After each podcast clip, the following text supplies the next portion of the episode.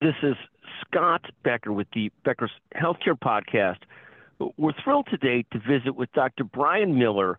Doctor's a, a PhD. He's Executive Vice President and Chief Digital Officer of Intuitive. Intuitive is the world's leader in robotic surgery. It's got this incredible both footprint, foresight, and, and way of working with surgeons and systems to really provide advanced, minimally invasive surgery. Uh, Dr. Miller, Brian's going to talk to us today about sort of the role of Chief Digital Officer, the, the things that he's watching, what he's most excited about, and a lot more. Brian, could you take a moment and, and, and introduce yourself and tell us a little bit about your background and, and sort of what, what are you most focused on? Yeah, and, and, Scott, thank you for having me, and it's uh, it's great uh, great to be here today. And so, uh, yeah, so just a little bit about my background. I was uh, trained as an engineer, so a electrical and computer engineer. Uh, but early on in school, I uh, was introduced to this concept of human-machine interface or human and robot interface, which um, at that time had nothing to do with surgery, had nothing to do with healthcare, but it was fascinating to understand. And I was a controls engineer understand how do you program and develop robots so that they could interact with uh, with people uh, to do things that were uh, that were interesting. And so um, so went went through school and and, uh, and, and that was the focus of of my PhD, which was actually humans interacting with virtual environments across networks. So you had to deal with delay, you had to deal with a, a range of, of challenges. Um, and then I was really fortunate, got lucky right when I was finishing my degree uh, to meet an individual, uh, Dr. Yulun Wang, who had started Computer Motion, um, uh, which was a company doing similar things to Intuitive at the time and developing, you know, surgical robots. And first time I heard about it, but uh, but I jumped in and and my first task was to uh, program the robot and, and help us get FDA clearance so that it could be used on on patients. And so um, and so that was that was the beginning. And and for me, uh, what's so fascinating. Uh, been now at Intuitive for 24 years, and, uh, and when people ask me, "Well, why do you keep doing it?" It's it's because of this intersection between technology uh, and helping patients, and it's just fascinating. And I continue to learn things um, every day. So that that's fascinating. So 24 years at Intuitive, that's amazing, and the, and the amount of growth that's been seen in that period of time is remarkable. Talk a little bit about as you look at the sort of this intersection of digital technology, robotics, other issues. What are the big issues that, that you think about at night that might keep you up at night if you were worried about things or just excited about things? What keeps you up at night when you think about yeah. sort of robotics and digital and so forth? Yeah, so what, what, what keeps me up at night, uh, uh, both uh, as an excitement, but also as, uh, uh, you know, is, is, is really trying to get things moving is that it, it is clear um, that the power of, of analytics and, uh, and the data that drives it um, to really deeply understand um, not only what's going on, um, but guide you to uh, what you can do about it uh, to improve. And so, uh, so what keeps me up at night is is it's staring us in the face. It's it's right in front of us that we can have a, a big impact. Um, but there are challenges in quality of data, uh, standards around being able to connect various data sets. Um, and once you have unique data, like uh, uh, things coming from the robotic platform, um, and these are signals that, uh, that, that don't exist anywhere else. We can measure uh, how a surgeon is interacting with the instruments. And, and once you use those unique data sets and you start connecting those to clinical or operational outcomes, that can be really powerful. And, and, and I just want to go faster because of, of, of the value it can bring. Thank you. And, in the digital world, when you define digital health, it's one of these kinds of things today where there's there's thousands of different definitions or different unique definitions. Talk a little bit about in, in the digital space uh, about how you're sort of working with digital health to use data responsibly and, and try and improve patient outcomes. How do these things tie together with digital health? Yeah, yeah. And so our, our the way we view it in our approach is like everything that we do at Intuitive. You know, we start off by really um, being clear about articulating what is the opportunity, or the question you're trying to answer, or the problem that you're trying to solve. And and and the reason that that is so important um, is because that will then lead uh, to identifying what data is necessary um, and, and, drive the responsible use uh, of that uh, of that information. And so, um, when you go through, and, and, our approach is to really engage with customers, um, so that collaboratively we can identify uh, what is the value of, uh, of, of using data and analyzing it and, and improving.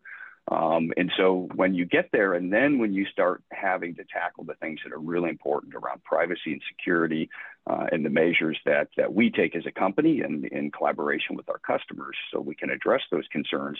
If we've got the why we're doing it, and, and, the value that it will bring, then people get into problem solving modes and, and you can work through uh, some of those challenges. And that's the approach that we've taken. And, and while you have to be really thoughtful and really careful about those types of things, if you get the why and you get the value, then we found that we, uh, we can move forward together with our customers. Tell us a little bit about you serve as chief digital officer at the most advanced robotic company in the world talk a little bit about at least the advanced, most advanced robotic surgery company in the world, Digital Health, robotic surgery.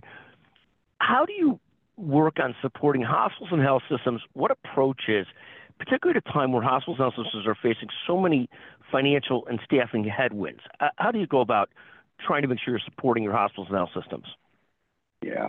So our, our view, so we view the efforts that that we decide to invest in um, in, in the same way that customers look at their hospital, which is uh, captured in, in what's called the quadruple aim, uh, which involves uh, improving patient outcomes. That's that's why we are all in this, um, but also patient experience, care team experience, uh, and then ultimately, uh, you know, bringing that together to uh, to reduce the uh, the total cost to treat. And so, um, and so our approach in in viewing uh, the types of things that we do through that lens, you know, allows us to connect uh, with our customers in areas that matter to them.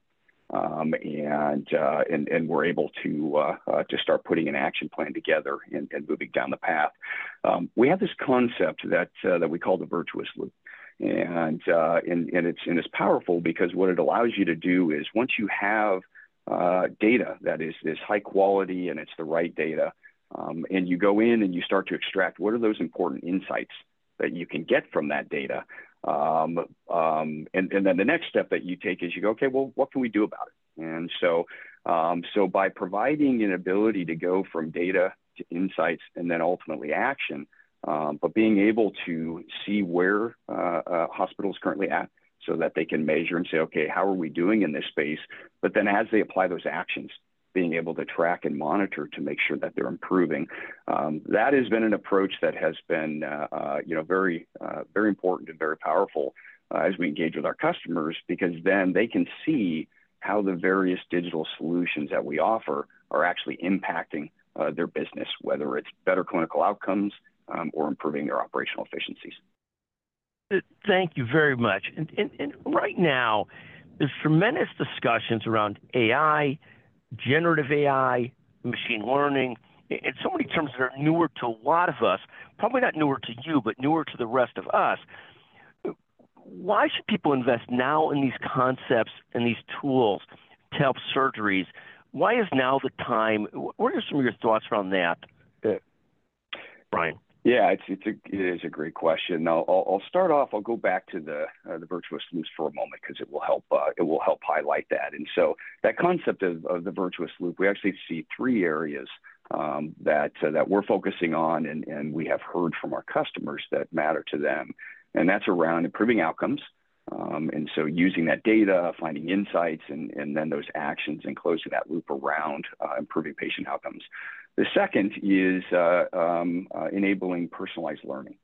And so this is uh, leveraging those data and insights to be able to say, hey, uh, if we want to engage in a continuous improvement program, um, where do we need to spend our time and energy? Uh, you know, surgeons and care teams, they are busy. Uh, as you said, there is challenges in, in shortage of healthcare workers. Um, and so having very purposeful ways that they spend their time to improve is, is really, really important. And so that's the second. And the third one is as you back up and look at just the overall what it takes to deliver care uh, is a range of, of things. It's not just what happens in the operating room, but it's what happens before and after. And so closing that loop around optimizing efficiency and the insights and the information that we can provide to help them do that. And so, so that's kind of the framing and the framework with which we think.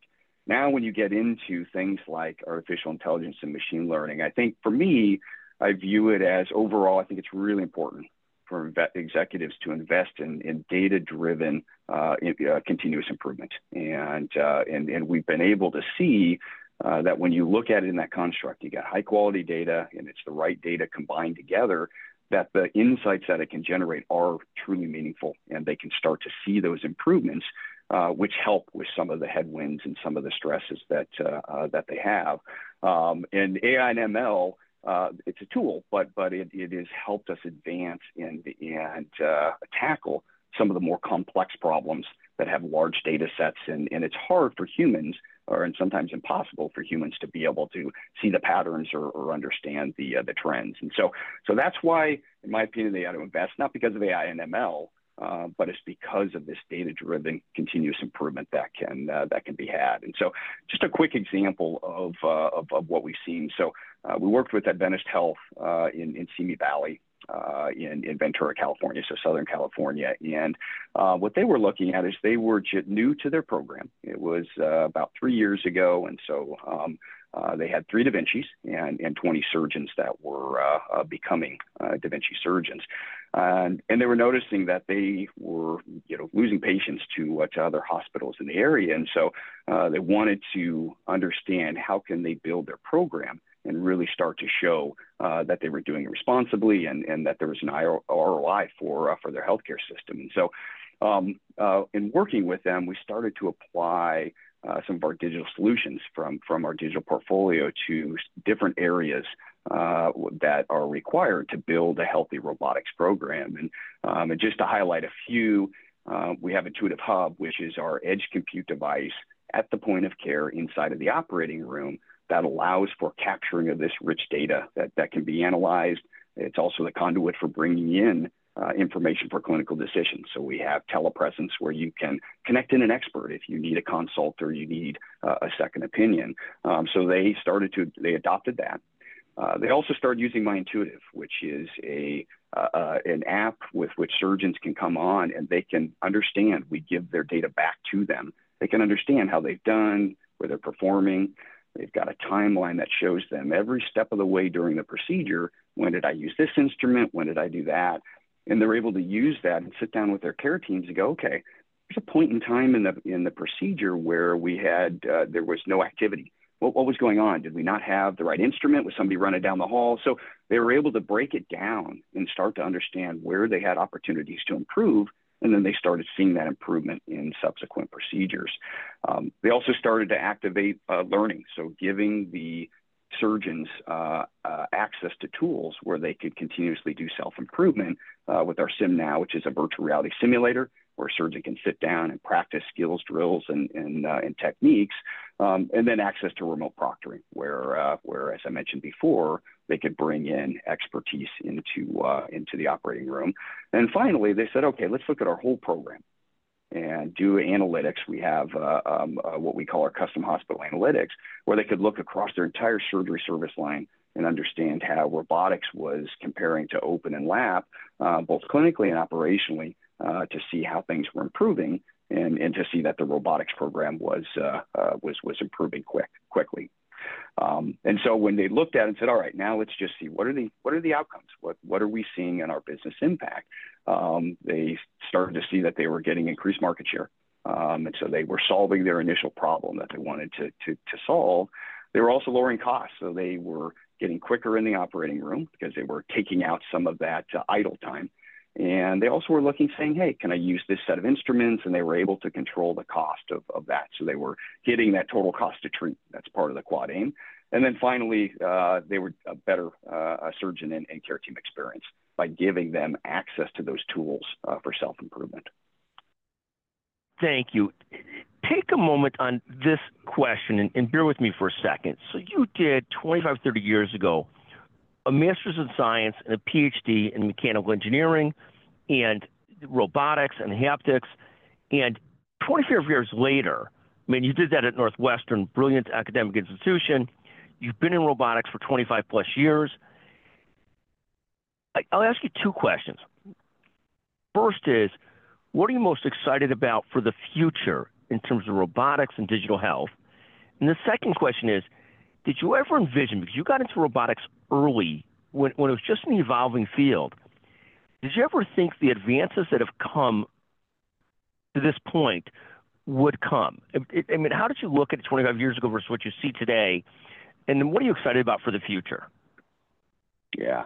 So I'll, I'll start off, yeah, with with your uh, your second question. I would love to be able to say 25 years ago that I could predict that we would be where we're at today and, and the future would look like this.